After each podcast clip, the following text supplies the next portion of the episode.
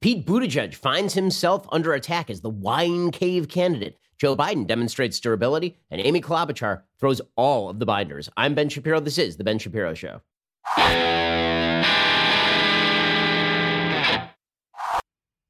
The Ben Shapiro Show is sponsored by ExpressVPN. Why have you not gotten a VPN yet? Visit expressvpn.com slash Ben.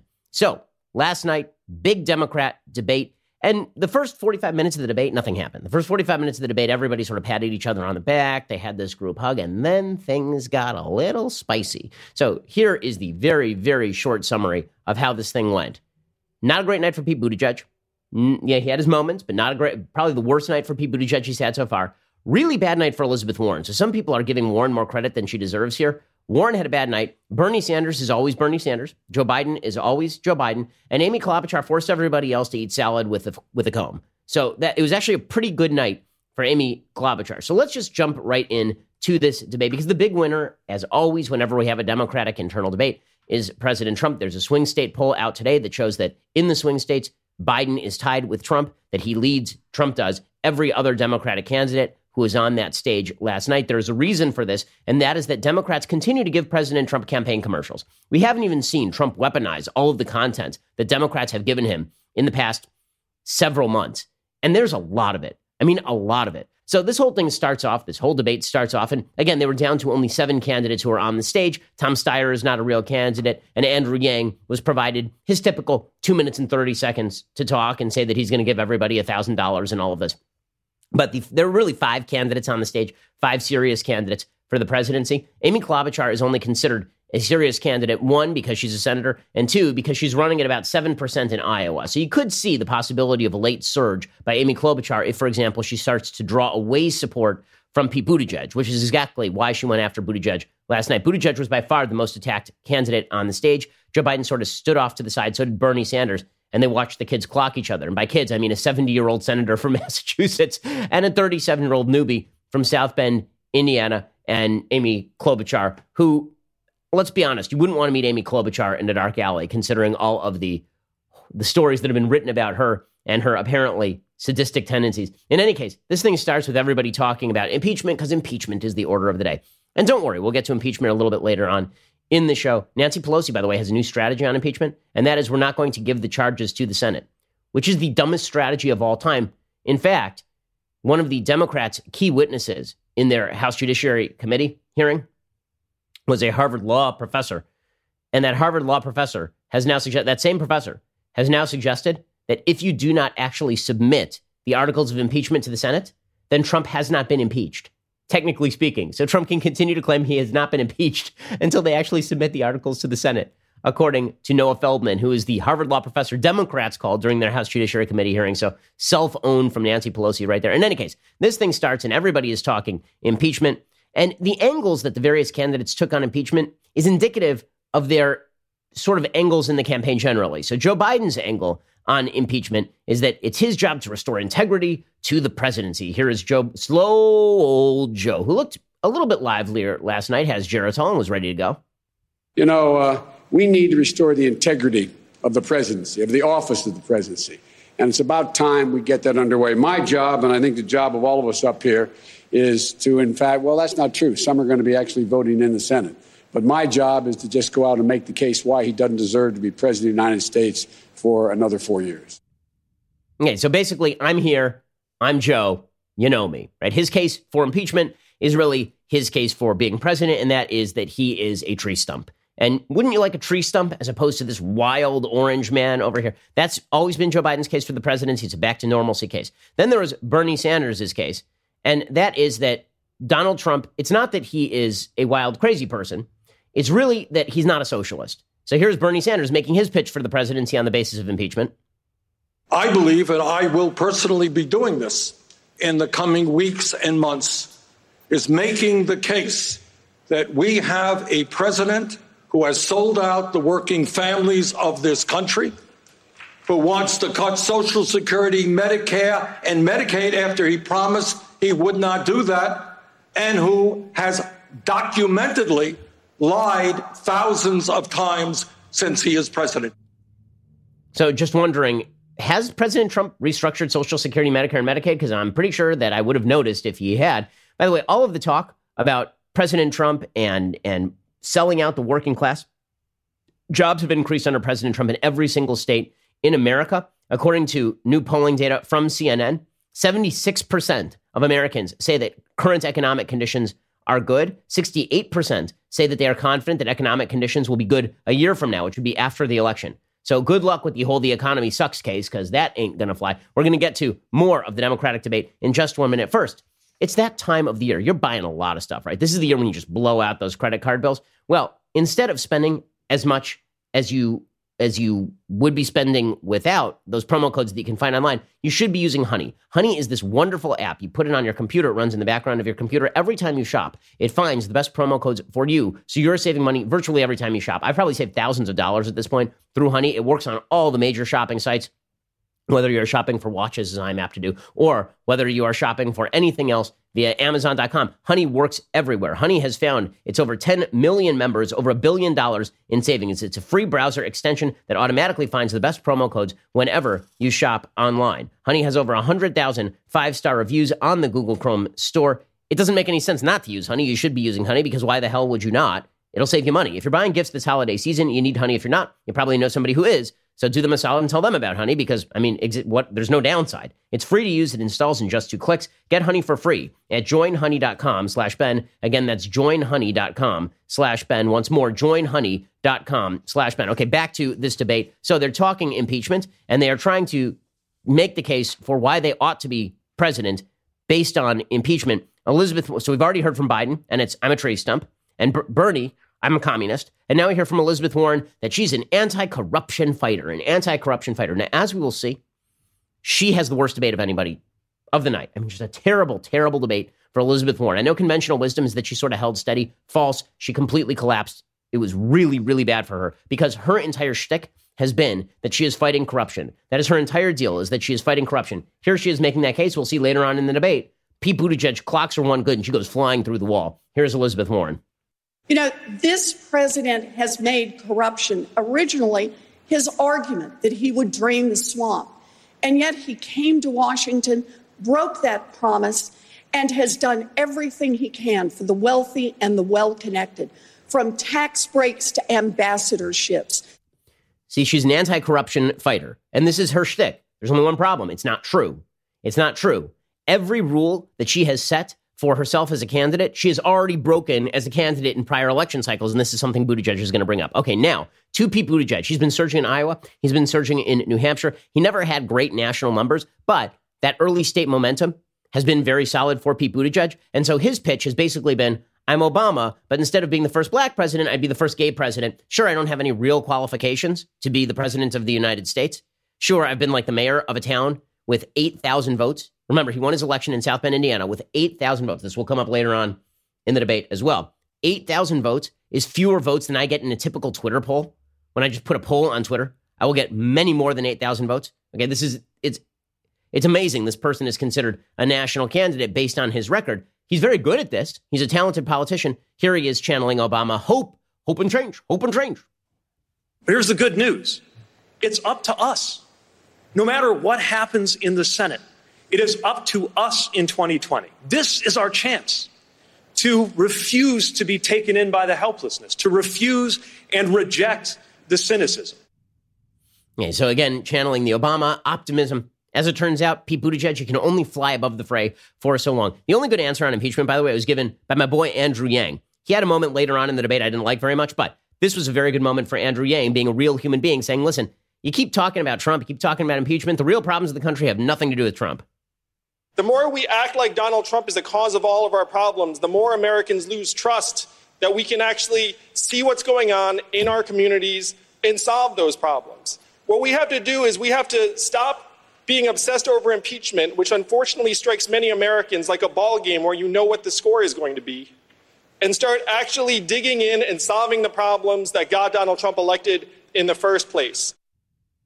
Okay, this is an actual smart answer from Andrew Yang the problem is, of course, Andrew Yang is not one of the top contenders. Okay, then they move on to the economy. And this is a real problem for the Democrats. It's a problem for the Democrats because, as I've said, the poll numbers on the economy are very, very strong for President Trump. So Joe Biden is asked by one of the moderators, so Americans kind of like this economy because the economy is real good. They may not like Trump, but what about people who say they don't love Trump, but they love the economy? And Biden says, well, no, no, I just refuse to accept that people like the economy. Yeah, good luck with this argument. Well, I don't think they really do like the economy. Go back and talk to the old neighbors in the middle class neighborhood you grew up in. The middle class is getting killed, the middle class is getting crushed, and the working class has no way up as a consequence of that. And the idea that we're growing. Yeah, we don't have to listen to the rest of him sh- uh, spieling about this. We don't have to listen to the rest of him because he says that, then Buttigieg that, then, then, then Warren says that. It's always the economy isn't really good. Sure, you feel like the economy is good, but it's because you don't know. In your heart, you know the economy is bad. Record stock market, record low unemployment in the black community, in the Hispanic community, among women, like everyone. But apparently, it's very, very bad. And then you have Bernie Sanders, who does his usual crazy routine. He actually said, and this is such a lie, he said this in like every debate, and it's always a lie. He says, Today in America, we have the highest rate of childhood poverty of almost any major country on earth. Of any major country on earth, we have the highest rate of childhood poverty. Has he heard of most of the world? Has he heard of like anywhere else other than the United States? Because that is bat bleep lunacy. That is just untrue. Okay, so the, the Democrats are completely disconnected on economics. How do you know they're completely disconnected on economics? Because you end up with Elizabeth Warren saying things like this. So, so Judy Woodruff asks Elizabeth Warren, "How do you answer top economists that say that these taxes are not going to be good?" Listen to Elizabeth Warren's crazy answer. How do you answer top economists who say taxes of this magnitude would stifle growth and investment? Oh, they're just wrong. Oh, well, uh, if non economist Elizabeth Warren says that huge, enormous taxes won't hurt the I totally believe her. I totally believe her. We're just going to completely rewrite basic econ 101 because Elizabeth Warren says, oh, they're just wrong. They're just wrong. You know, like taking trillions of dollars out of the US economy and pouring it down the rat hole that is government is not going to hurt the economy in any way because she says that that's wrong, that it's not true. Yeah, good. Again, I don't think that most Americans believe this. And this is why Buttigieg. So basically, the story of Buttigieg's night is that he kept owning Elizabeth Warren over and over. He just kept destroying Elizabeth Warren over and over. And then Amy Klobuchar would come in from the wings like Macho Man Randy Savage and just pile drive him. it, was, it was very amusing. Here was Pete Buttigieg, though, owning Elizabeth Warren on taxes. Yes, we must deliver big ideas. And yes, taxes on wealthy individuals and on corporations are going to have to go up. We can also be smart about the promises we're making. Make sure they're promises that we can keep without the kind of taxation that economists tell us could hurt the economy. On issue after issue, we've got to break out of the Washington mindset that measures the bigness of an idea by how many trillions of dollars it adds to the budget, or the boldness of an idea by how many fellow Americans it can antagonize.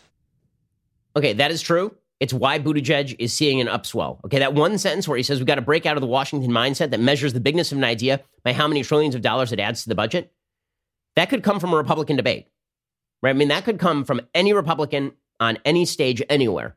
And he's the only person who will say that remaining in the Democratic debate. And that is why he at least has some level of popularity, Pete Buttigieg. As we will see, he also, while clocking Elizabeth Warren, got absolutely destroyed, I mean, just wrecked by Amy Klobuchar. We'll get to that in just one moment. First, let's talk about that end of the year to do list. So we are approaching the end of the year. It's that holiday season. The last thing you want to be thinking about is death, is your own demise. Well, good news. You don't have to think about it for that long. Just go over to policygenius.com, get your life insurance taken care of.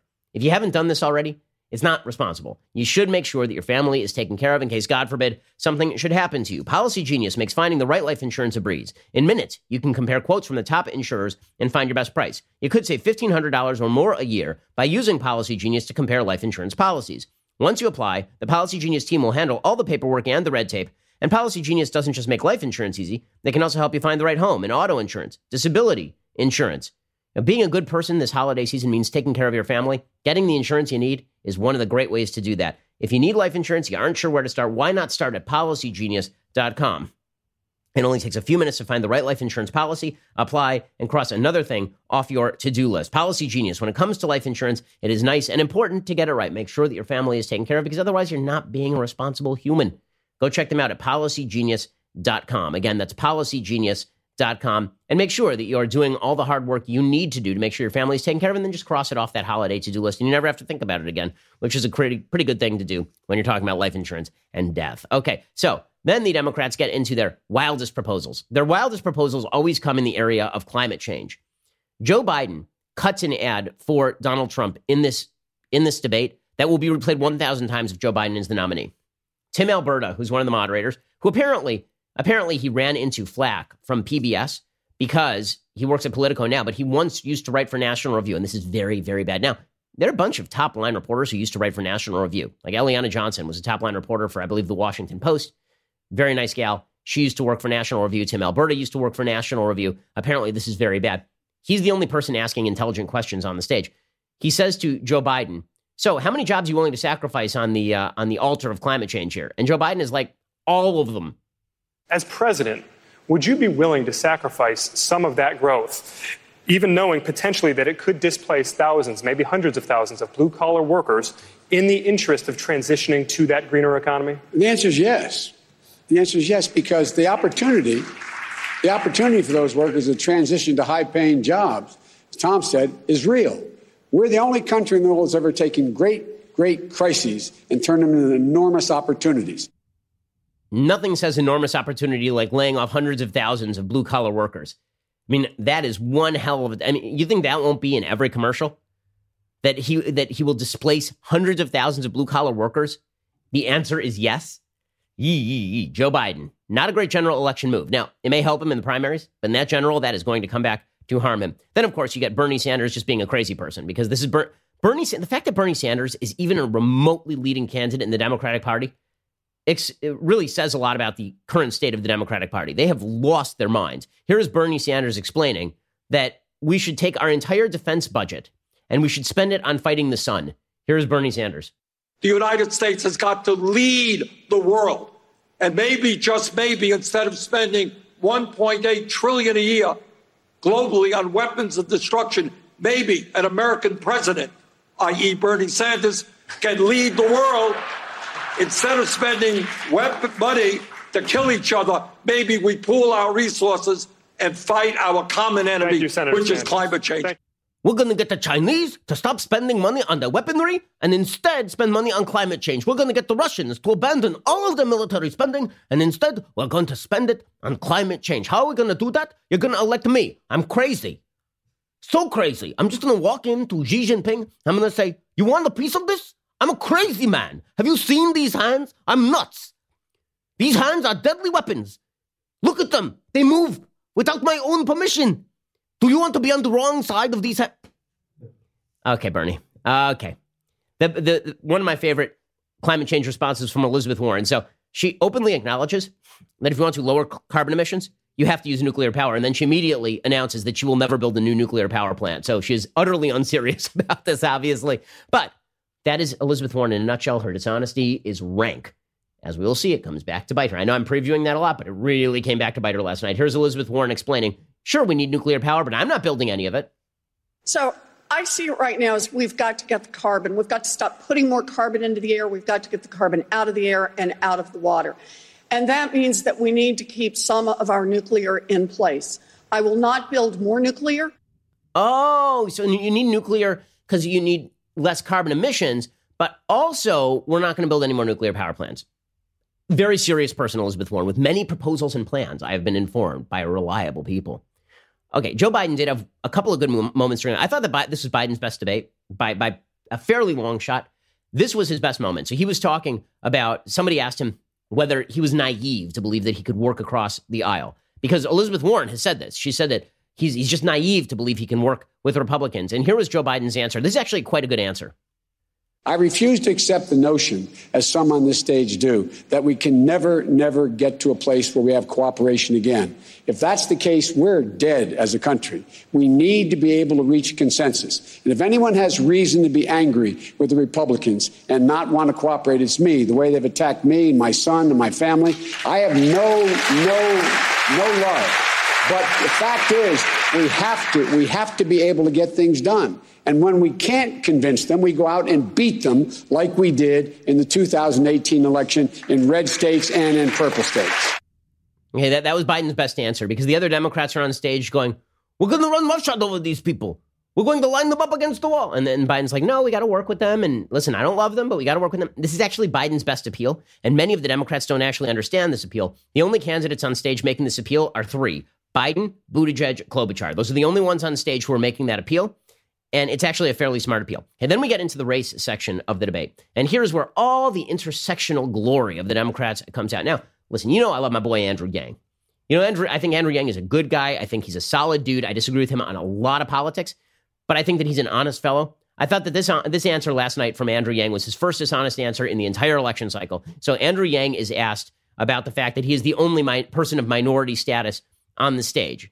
I mean, Buttigieg is gay, but but the only person of color on the stage is what Yang is asked. And here is Yang's answer. And I thought again, the fact that this is sort of the requisite pandering on the Democratic stage says a lot about their view of America. Here's Andrew Yang explaining that he feels bad that he's the only minority on the stage. By the way, just quick note for the intersectional activists, Asians don't count as part of the intersectional coalition. They're too successful and too highly educated, which is why they don't care that Asian students are being barred from Harvard University at a disproportionate level in order to make room for other quote unquote less fortunate minorities. Here's Andrew Yang. It's both an honor and disappointment to be the lone candidate of color on the stage tonight. I miss Kamala, I miss Cory, though I think Cory will be back. Okay, that's just not true. Um, I'm sorry. The, Andrew Yang is not sitting around at night going, I miss my friends. It's not like empty tables at the end of Les Mis. He's, he's not sitting around and being like, oh, where, where, Kamala, where are you? Why? he, he's not sitting around going, Cory Booker, I need, where's, where's Mr. Potato Head and his angry eyes? I need them on the stage taking up time. I need them here. Where are they? He's not disappointed. He doesn't care. Okay. Like no one cares. They're bad candidates. That's the reason they're not on the stage. Again, I'm amused and bemused by the fact that the Democratic Party seems to have forgotten that Barack Obama was president for eight years. Okay, as though do they have to keep proving their bona fides every single election cycle? Well, you know, if we don't have enough minorities on the stage, clearly we've reverted to Jim Crow style racism. Alternatively, Cory Booker is an awful candidate and Kamala Harris is even worse. But the fact that they have to keep pandering is just ridiculous. Ridiculous. And pandering didn't stop there. You had Bernie, uh, Bernie Sanders doing the same routine, saying that that if there if there aren't any of our African American brothers and sisters up here to speak about an economy in which black people are exploited, then I, an old Jewish white man, will do it. And then you had Amy Klobuchar suggesting that she's going to stop gerrymandering and black people are being barred from voting. Okay, all of that was nonsense, but that's the requisite part of the Democratic debate. In just a second, we're going to get to the Democrats on foreign policy. Back to the delusional for the Democrats in just one second. First, let's talk about the fact that it's no fun to go to the drugstore and look for all of the materials you need for the bathroom. Okay, I tend to be very lazy when I'm not doing the show. And what that means is that I never go to the drugstore and pick up the materials that I need. The first time I realize that I don't have a razor and that I need one is exactly when I need to use it. Okay, well, the way that I have solved this problem is I use Dollar Shave Club because they just ship it to me. I never have to think about it ever again. And their products are better than the stuff that I'm getting at the store. And I don't have to spend an hour sifting through all the various products trying to find the best product that best fits my. Dollar Shave Club has it all. Dollar Shave Club has spent years developing, crafting, and refining everything. They have everything I use to look, feel, and smell my best. I've been a Dollar Shave Club member for years. Not only do I enjoy the razors for right here on the neck, but I also enjoy their, their amber lavender body cleanser. They've got great stuff for your hair. They, they just have everything that you could possibly need. They've got you covered head to toe. They have everything you need to shower, shave, style your hair, brush your teeth. And yes, they even have their world famous butt wipes. The Dollar Shave Club can keep you automatically stocked up on the products you use. You get what you want whenever you need it, whether that's once a month or a few times a year. Again, I love being able to sort of program this in and then just forget about it. It makes my life incredibly easy and it means that I am never out of the products that I need. Right now, you can put the quality of Dollar Shave Club's products to the test. Their ultimate shave starter set has basically everything you need for that amazing shave the executive razor, the shave butter, the prep scrub, the post shave dew. The best part is you can try it for just five bucks. After that, the Restock Box ships regular sized products at regular prices. Get your ultimate starter set for just $5 at dollarshaveclub.com slash Ben. That is dollarshaveclub.com slash Ben. Again, dollarshaveclub.com slash Ben. Go check them out right now. It's fantastic and makes your life easy, and the products are fantastic. dollarshaveclub.com slash Ben for the special deal. Okay, back to the Democratic debate. So then the Democrats get into the foreign policy arena. And they start off with Israel. Bernie Sanders is so awful on Israel, it is almost impossible to un, to to overestimate how bad he is on Israel because he will always surpass your expectations. So Bernie Sanders is asked about Israel and he plays the I'm super pro Israel card. Yes, his entire campaign is staffed by people who hate Israel. He campaigns with Linda Sarsour. He's been endorsed by open anti-Semites Ilhan Omar and Rashida Tlaib. But don't worry, guys. He loves Israel. Listen to this statement he makes about Israel. Apparently, Israel exists where t- there's no such thing as terrorism. Palestinian terrorist groups do not run the Gaza Strip and the and the West Bank, and everything is hunky dory. It's just those weird Jews, right? It's just those weird Israelis and their weird weirdness. Here's Bernie Sanders saying the real problem in the Middle East is Bibi Netanyahu. He may have neglected, you know, the intervening 60 years of Israeli existence where its neighbors attempted to destroy it before Benjamin Netanyahu became prime minister. He may be neglecting the fact that even Benjamin Netanyahu's political opponents actually agree with him on foreign policy. But it's very convenient for Bernie to blame everything on Israel because he is, of course, a far leftist who actually does not like Israel. He actually despises Israel. Israel has, and I say this as somebody who lived in Israel as a kid, proudly Jewish. Israel has the right not only to exist, but to exist in peace and security. But what but what U.S. foreign policy must be about is not just being pro Israel, we must be pro Palestinian as well. And whether, in my view, we must understand that right now in Israel we have leadership under Netanyahu, who has recently, as you know, been indicted for bribery, who, in my view, is a racist what we need is a level playing field in terms of the Middle East, which addresses the terrible crisis in Gaza, where 60 or 70 percent of the young people are unemployed.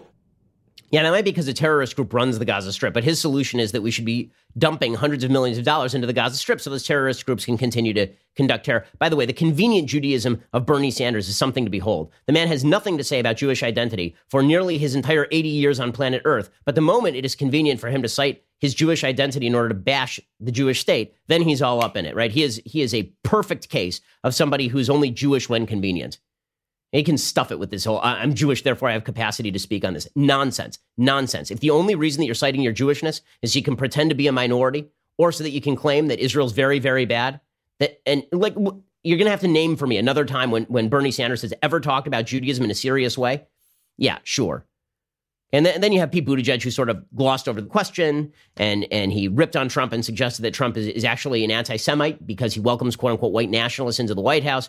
Yeah, that was just silly. And then and then you had Joe Biden. Biden at least is living in in something resembling the real world. Like he's wrong on Israel, but at least he recognizes you have to keep giving them physical aid so they can maintain their security. But it really is when you get to China that it becomes obvious that the Democrats don't know what they are what they are talking about. The only person who had a good answer on China is Andrew Yang.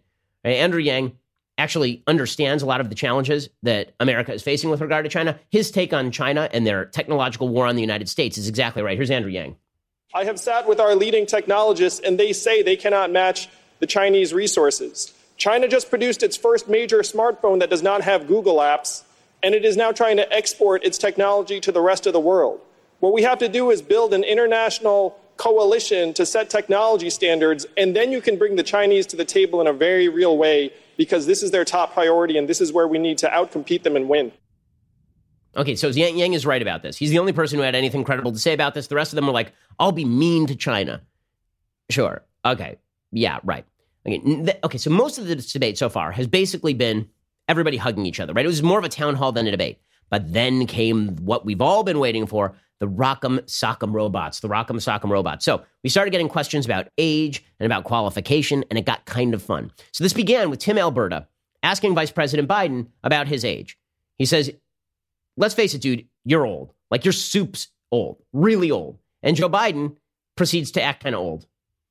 Just to follow up, Vice President Biden, if elected, if elected, you would turn 82 at the end of your first term. You'd be the oldest president in American history. Are like you Winston willing? Churchill. Are you willing to commit American history? Oh, American history. Yes. Are you willing to commit tonight to running for a second term if you're elected next November?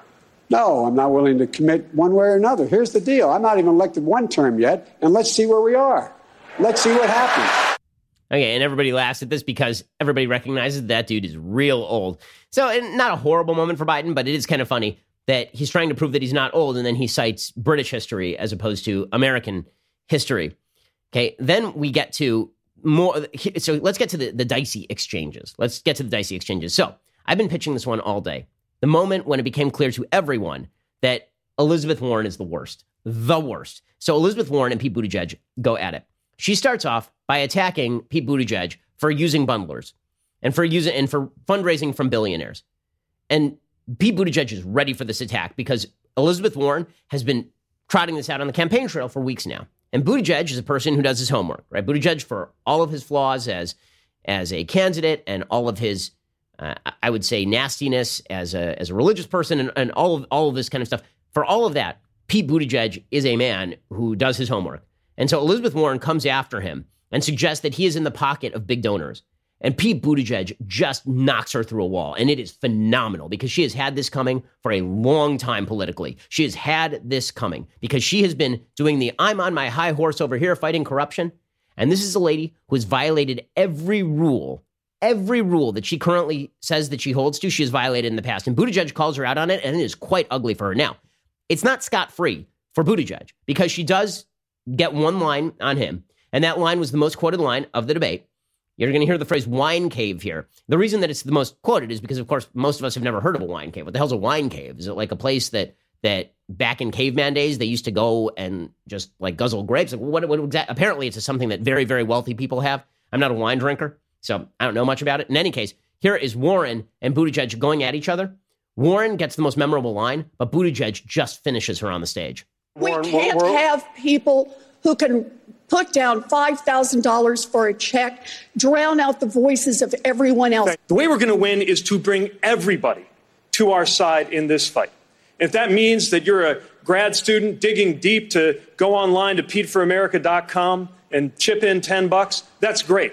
And if you can drop $1,000 uh, without blinking, that's great too. We need everybody's help in this fight. So the mayor just recently had a fundraiser that was held in a wine cave full of crystals and served $900 a bottle wine. Um, think about who comes to that. He had promised that every fundraiser he would do would be open door, but this one was closed door. We made the decision many years ago that rich people in smoke filled rooms would not pick the next president of the United States. Billionaires in wine caves should not pick the next president of the United States. Mr. Mayor, your okay. response. You know, according to Forbes magazine, I am the, literally the only person on this stage who's not a millionaire or a billionaire. So if this is important. This is the problem with issuing purity tests you cannot yourself pass. If I pledge, if I pledge never to be in the company of a progressive Democratic donor, I couldn't be up here. Senator, your net worth is 100 times mine. I do not sell access to my time.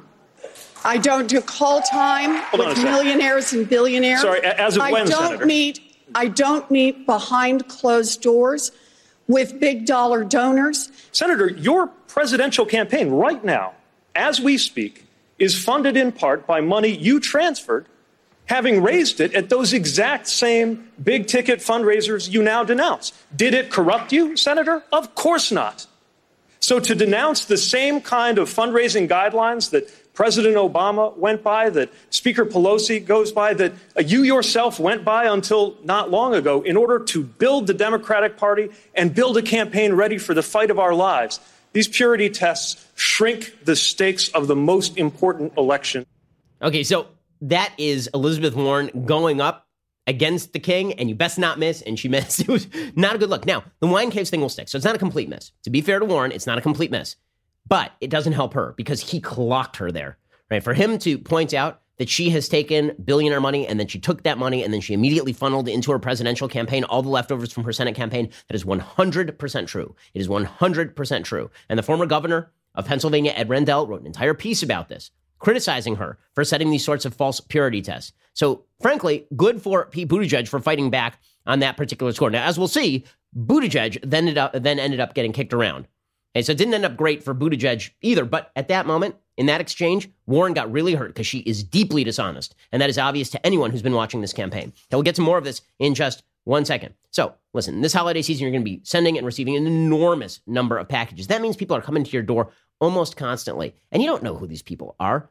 You know, one of the things that people who want to rob your house do is they will rob, they, they will they will knock on the door or they will ring the doorbell, see if you are home, and then if you're not home, that's when they break in. Well, one of the things that you can do to prevent this from happening, the best thing you can do is to use Ring. Ring helps you stay connected to your home from anywhere. So if there's a package delivery or a surprise visitor, you'll get an alert. You'll be able to see, hear, and speak to them all from your phone. If you're on the go this season, whether it's across town or across the country, you can check in anytime for some much needed holiday peace of mind. We use Ring products all over our house. Really, it makes us feel much more secure, makes me feel more secure, makes my wife feel more secure. As a listener, you have a special holiday offer on a Ring Welcome Kit available right now. With a Ring Video Doorbell and a Chime Pro, the Ring Welcome Kit has everything you need to keep an eye on home no matter what this holiday season brings. With Ring, you're always at home. So just go to ring.com forward slash Ben. Again, that's ring.com forward slash Ben. Go check them out right now. Ring.com forward slash Ben. Additional terms may apply. You're going to feel a lot safer once you got those ring devices on your house. Ring.com forward slash Ben. Go check them out right now. Okay, in just a second, we'll get to Pete Buttigieg getting slapped. So he slaps Elizabeth Warren, and then like eh, the Battle of the Lilliputians, the the slapping between the the small human beings on stage in terms of their moral and political stature continues. We'll get to that momentarily. First, it is that glorious time of the week when I give a shout out to a Daily Wire subscriber. Today, it's Derek Riley on Twitter, who's clearly doing a fantastic job in the most important role of his life in the picture. Derek's adorable baby daughter is wearing a cozy, winter onesie while snuggling a glorious leftist tears tumbler, as all good babies should. She will grow up big and strong and brilliant. The caption reads, She's two months today, growing bigger and stronger, thanks in part to the leftist tears tumbler. Even more nourishing than breast milk, leftist tears. Amazing. And with the amount of leftist tears on the horizon during this election year, She'll be growing by leaps and bounds. Thanks for the pick, Derek, and congrats to you and your family on this amazing baby. Okay, also, if you're not already a subscriber, you're missing out. Head on over to dailywire.com slash subscribe for as little as 10 bucks a month. You get our articles ad free, access to all of our live broadcasts, our full show library, select bonus content, our exclusive Daily Wire app, which is, in fact, a fantastic feature if you haven't checked it out yet. We spent time and money on it. You'll enjoy it. If you choose the new all access plan, you get that all of that, plus the legendary Leftist Tears Tumbler that you saw that baby snuggling just moments ago, and our brand new Ask Me Anything style discussion feature that allows you to engage our hosts, writers, special guests on a weekly basis. So stop depriving yourself. Come join the fun. We are the largest, fastest growing conservative podcast and radio show in the nation.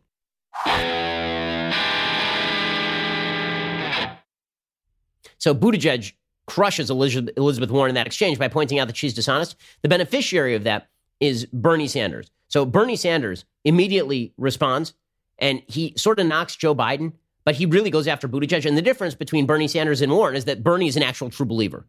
Right? Bernie's not BSing this stuff.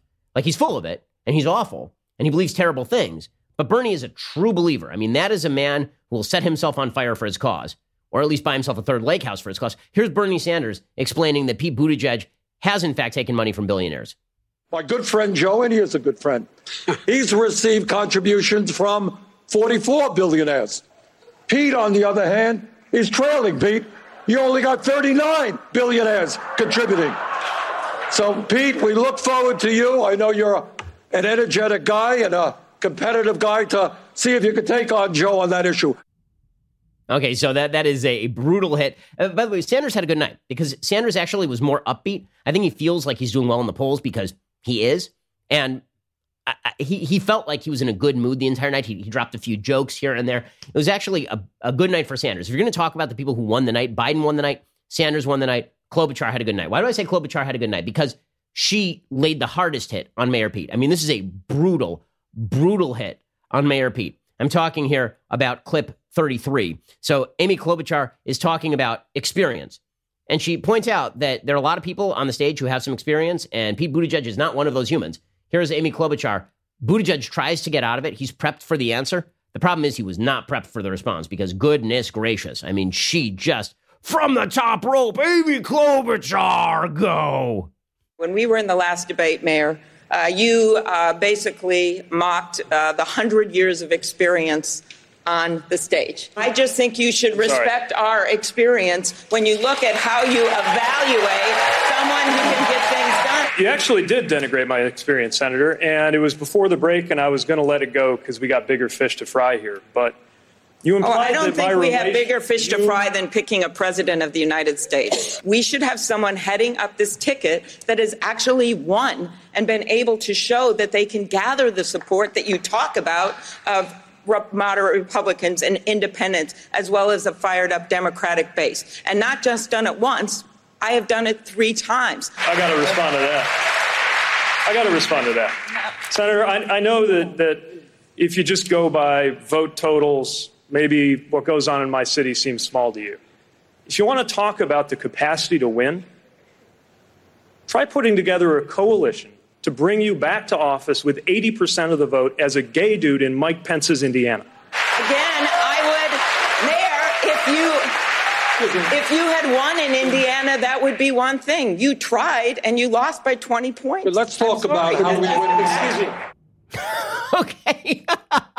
so Buttigieg, when, when he's cornered, he finally plays the Mike Pence is a bigot. He's a bigot. This is, this is always Buttigieg's move of desperation. So every candidate has a move of desperation. Every candidate has the go to the well move. For Elizabeth Warren, it's I'm not corrupt like you. I'm not corrupt like you. And for Bernie Sanders, it's those billionaires are the worst people. They're just the worst people. And for Joe Biden, it's malarkey, malarkey. And for Pete Buttigieg, it's Mike Pence is the worst. Now, I don't know what it like. Did Mike Pence like hide under his bed once with a butcher knife or something? Like Mike Pence, by all available public records, has been nothing but genteel to Pete Buttigieg. When Buttigieg came out of the closet, Mike Pence was like, happy for him. Hope he leads a happy life. When Buttigieg joined the military, Mike Pence personally called him up on the telephone to thank him for his service. And yet Pete Buttigieg has set this whole thing up like Mike Pence, vicious anti-gay bigot, standing outside my house burning crosses. And Mike Pence. And so he's uh, Klobuchar's like, well, you've never won anything, right? You won 8,000 votes in South Bend, Indiana, which again, like I'm at an event down here in South Florida. There are gonna be like 5,000 people just at this event. Yeah, the 8,000 votes is nothing. It's a, it's a rounding error when you talk about national politics. You're talking about a national election that is going to involve, at minimum, 130 million voters. And you're saying that because you once won 8,000 votes in South Bend, Indiana, a historically blue city, that you are somehow qualified to win. And Klobuchar points that out, and, and Buttigieg goes to that safe and happy place, which is, I'm gay, and Mike Pence hates gay people. And Klobuchar is like, um, well, if you're going to say that you built a coalition as mayor of South Bend, Indiana, you might want to remember that. Like, we're going to ignore this, but you ran for state treasurer in Indiana. So you tried to run statewide in Indiana, and you got cleaned like a fish. You got gutted. By the way, he didn't lose by 20 in Indiana, Mike, uh, Pete Buttigieg. He didn't lose by 20 in that state treasurer race. He lost by 25 to Richard Mourdock, who went on to sit in Senate and then lose to a Democrat. So it wasn't even like he was losing to the best candidates. It's just that Pete Buttigieg's actual agenda, when looked at by people in the middle of the country, is not anything like what he is campaigning nationally as. And Klobuchar just finishes him right there. I mean, that that's a bad look. And Klobuchar, by the way, has a level of support in Iowa. It's not tremendous, but you are going to see a bump for Amy Klobuchar in the aftermath of this debate. She had a good, aggressive debate. Finally, when the stage was cleared off of all the riffraff, and by that I just mean like everybody who's getting 2% or less, once the stage was cleared off and you had, you know, people who are actually getting 5% or more in any state poll, then you could actually see the contrast between the candidates. And you see that Klobuchar actually has the record that Pete Buttigieg pretends that he has, that Amy Klobuchar has the positions that Pete Buttigieg pretends that he has. And so I would not be surprised to see Buttigieg start to wane now. I wouldn't be like people are saying, I don't know how much the debate's going to matter. It's going to matter some. And I think that the image of Pete Buttigieg as fresh faced, that only lasts so long as people fail to recognize that Pete Buttigieg has never won an election that is larger than a thimble. And he was elected class president in third grade, basically in terms of national politics. That's not a rip on South Bend. That's a that, that's a statistical reality. And Klobuchar pointing that out, it's not going to help him. The wine cave thing is not going to help him. It's going to look like he is a grasping person who's attempting to grab as much wealth as he can from a variety of people because he doesn't actually have a base outside of upper white, uh, upper class white establishmentarian types. So while he hurt Warren, and he did because she is incredibly dishonest, She's already hurting, right? She was already on the downslope. Buttigieg was on the upslope. I think you're going to see that stall out now. I think the very least you're going to see him even out. I think that you may see him start to decline. And I think you're going to see a little bit of a bump for Amy Klobuchar, specifically because of all of this. Now, the, the finest moments of the debate in terms of just wild leftism, and this is where President Trump makes his money, right? President Trump makes his hay where the Democrats' radicalism lives. The best part is when you get to transgender politics. So again, the pander bear just is the imaginary spirit animal of every Democrat. And so you ended up with the bizarre spectacle of Bernie Sanders explaining that he is going to wipe out discrimination against transgender communities, apparently by waving his hands wildly and yelling. We need a president who will do everything humanly possible to end all forms of discrimination against the transgender community, against the African American community, against the Latino community, and against all minorities in this country.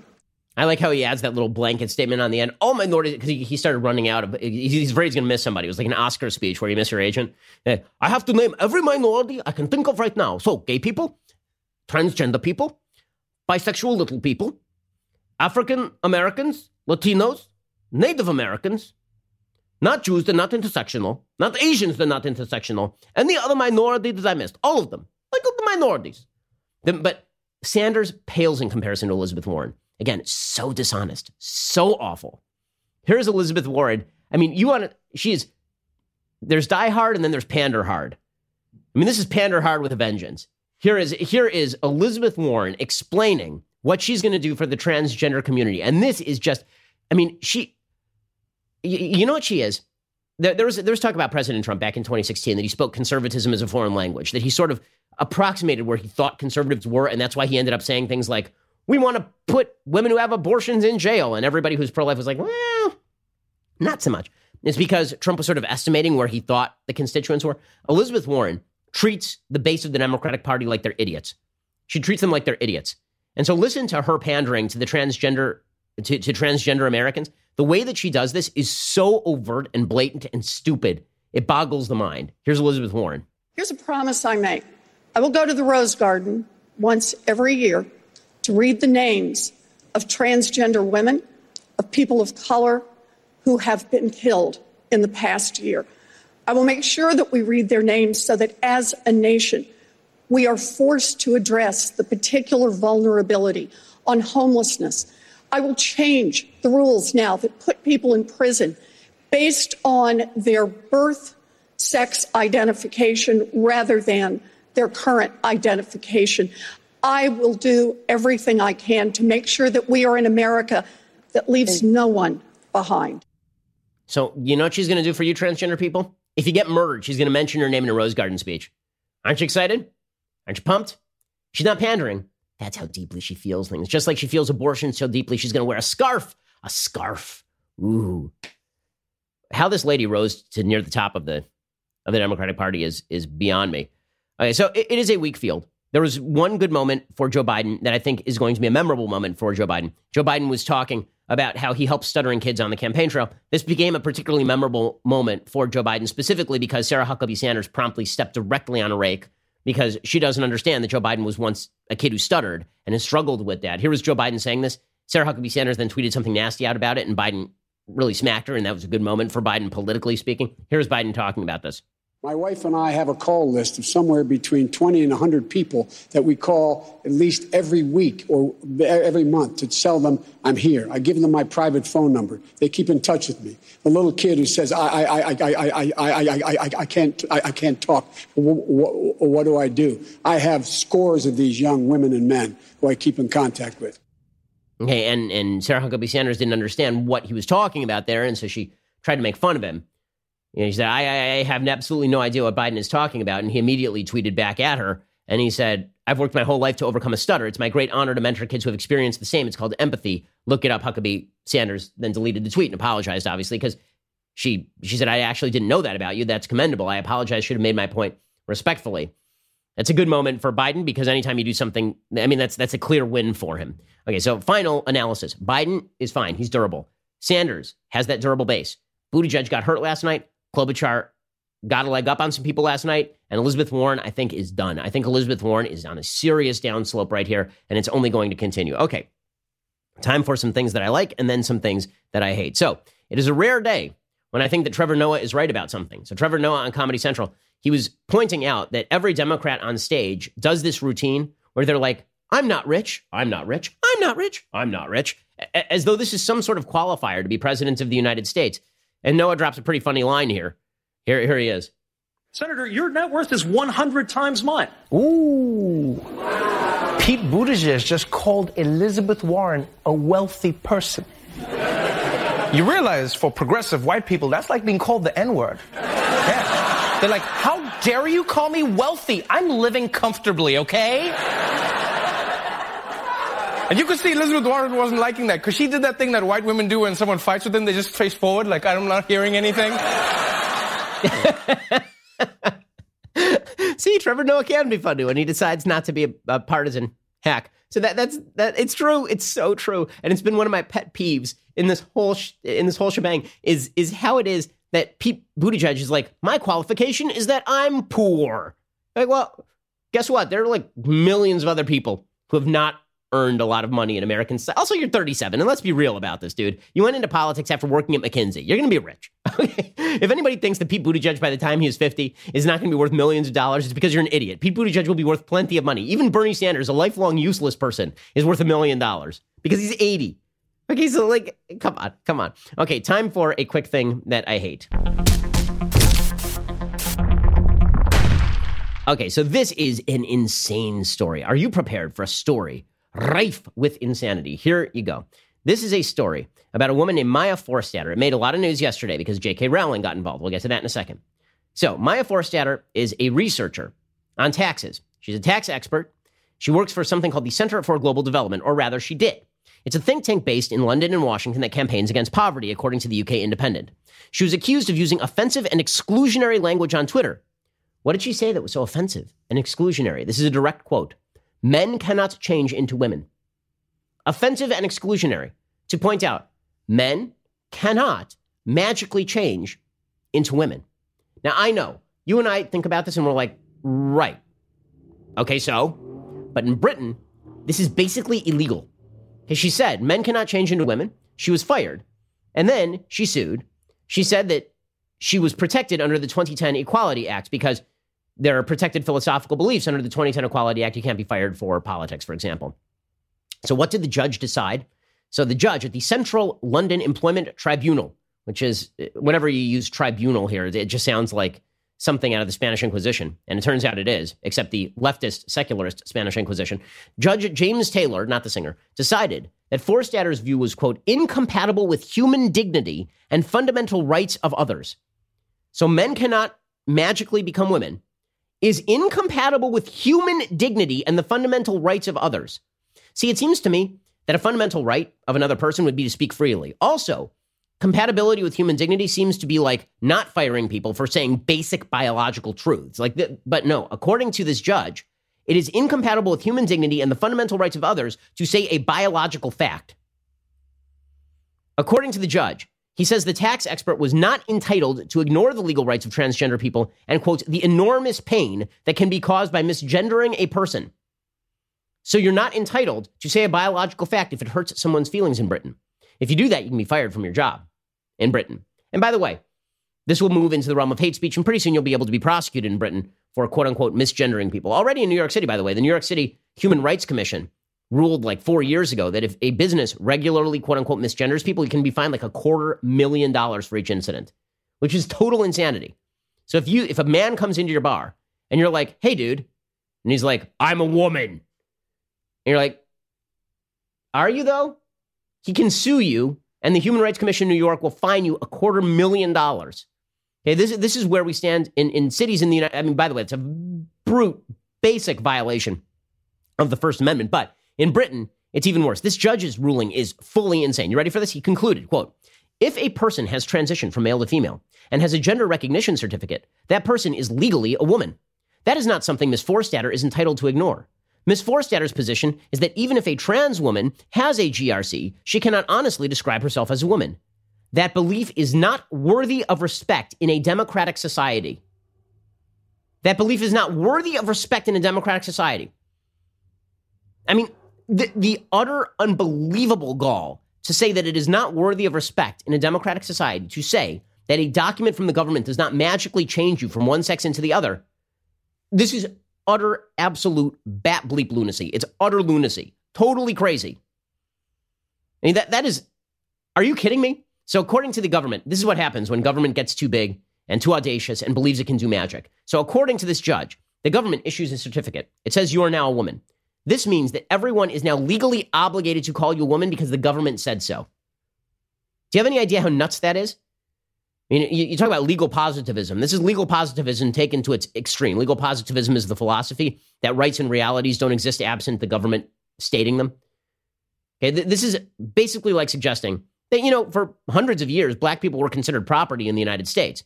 The government legally considered them property. So if you said that black person is a person, that presumably, because the government had already weighed in on it, the belief would not be worthy of respect in a democratic society. Very offensive to slaveholders. This is nuts. The judge says even paying due regard to the qualified right to freedom of expression, people cannot expect to be protected if their core belief involves violating others' dignity and creating an intimidating, hostile, degrading, humiliating, or offensive environment for them. Due regard to the qualified freedom of expression? Um, you haven't paid any regard to the qualified right to freedom of expression. It doesn't matter to you. You cannot expect to be protected if your core belief, not even the expression, the belief, involves violating other people's dignity. By the way, we disagree with each other all the time. In public life, we do it all the time. And in private life, we disagree with each other all the time.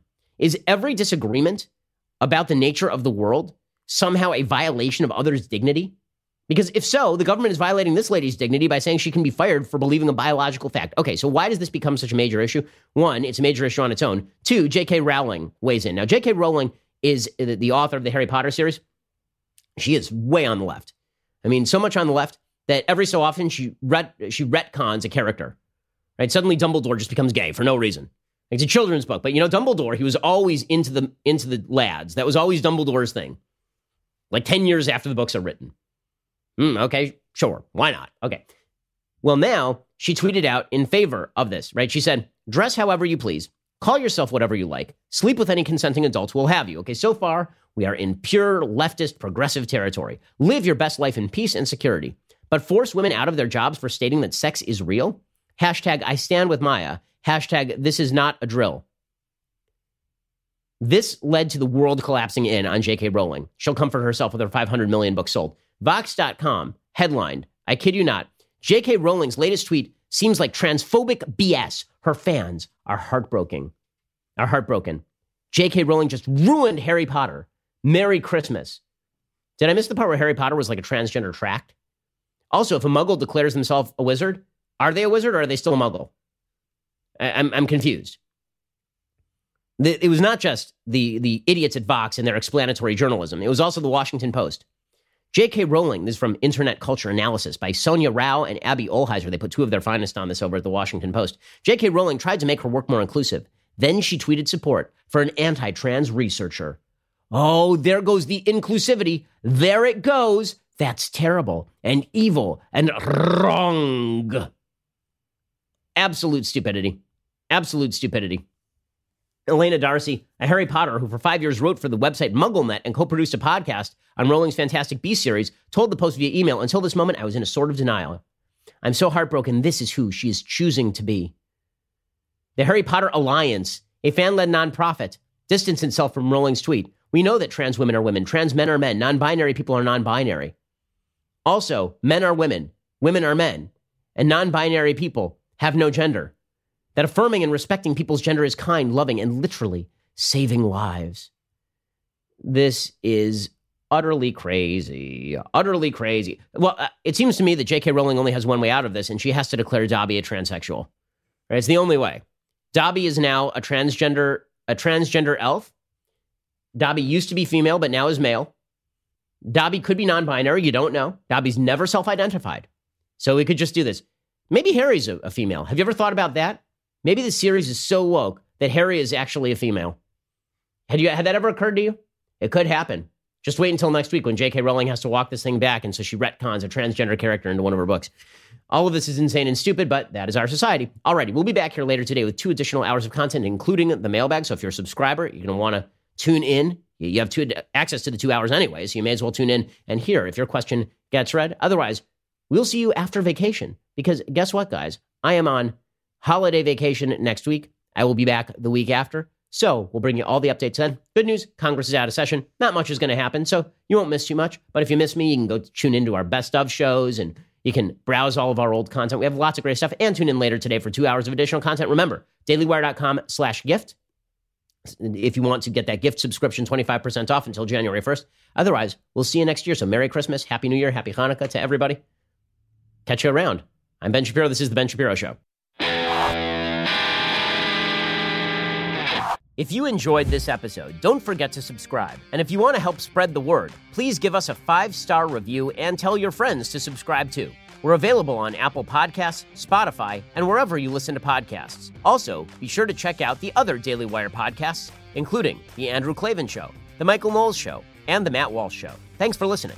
The Ben Shapiro Show is produced by Rebecca Dobkowitz, directed by Mike Joyner, executive producer Jeremy Boring, senior producer Jonathan Hay, supervising producers Mathis Glover and Robert Sterling, technical producer Austin Stevens, associate producer Colton Haas, assistant director Pavel Vidovic, edited by Adam Sayevitz. Audio is mixed by Mike Coromina. Hair and makeup is by Jesua Olvera. Production assistant Nick Sheehan. The Ben Shapiro Show is a Daily Wire production. Copyright Daily Wire 2019. On the Matt Walsh Show, we're not just discussing politics. We're talking culture, faith, family, all of the things that are really important to you. So come join the conversation. We'll get to more on this in just one second. First, Pure Talk believes in American values, and that free should mean, you know, like free. So when you switch to Pure Talk today, you'll get a free Samsung 5G smartphone. There's no foreign line requirement, no activation fee, just a free Samsung that's built to last with a rugged screen, quick charging battery, and top tier data security. Qualifying plans start at just 35 bucks a month for unlimited talk, text, 15 gigs of data, and a mobile hotspot.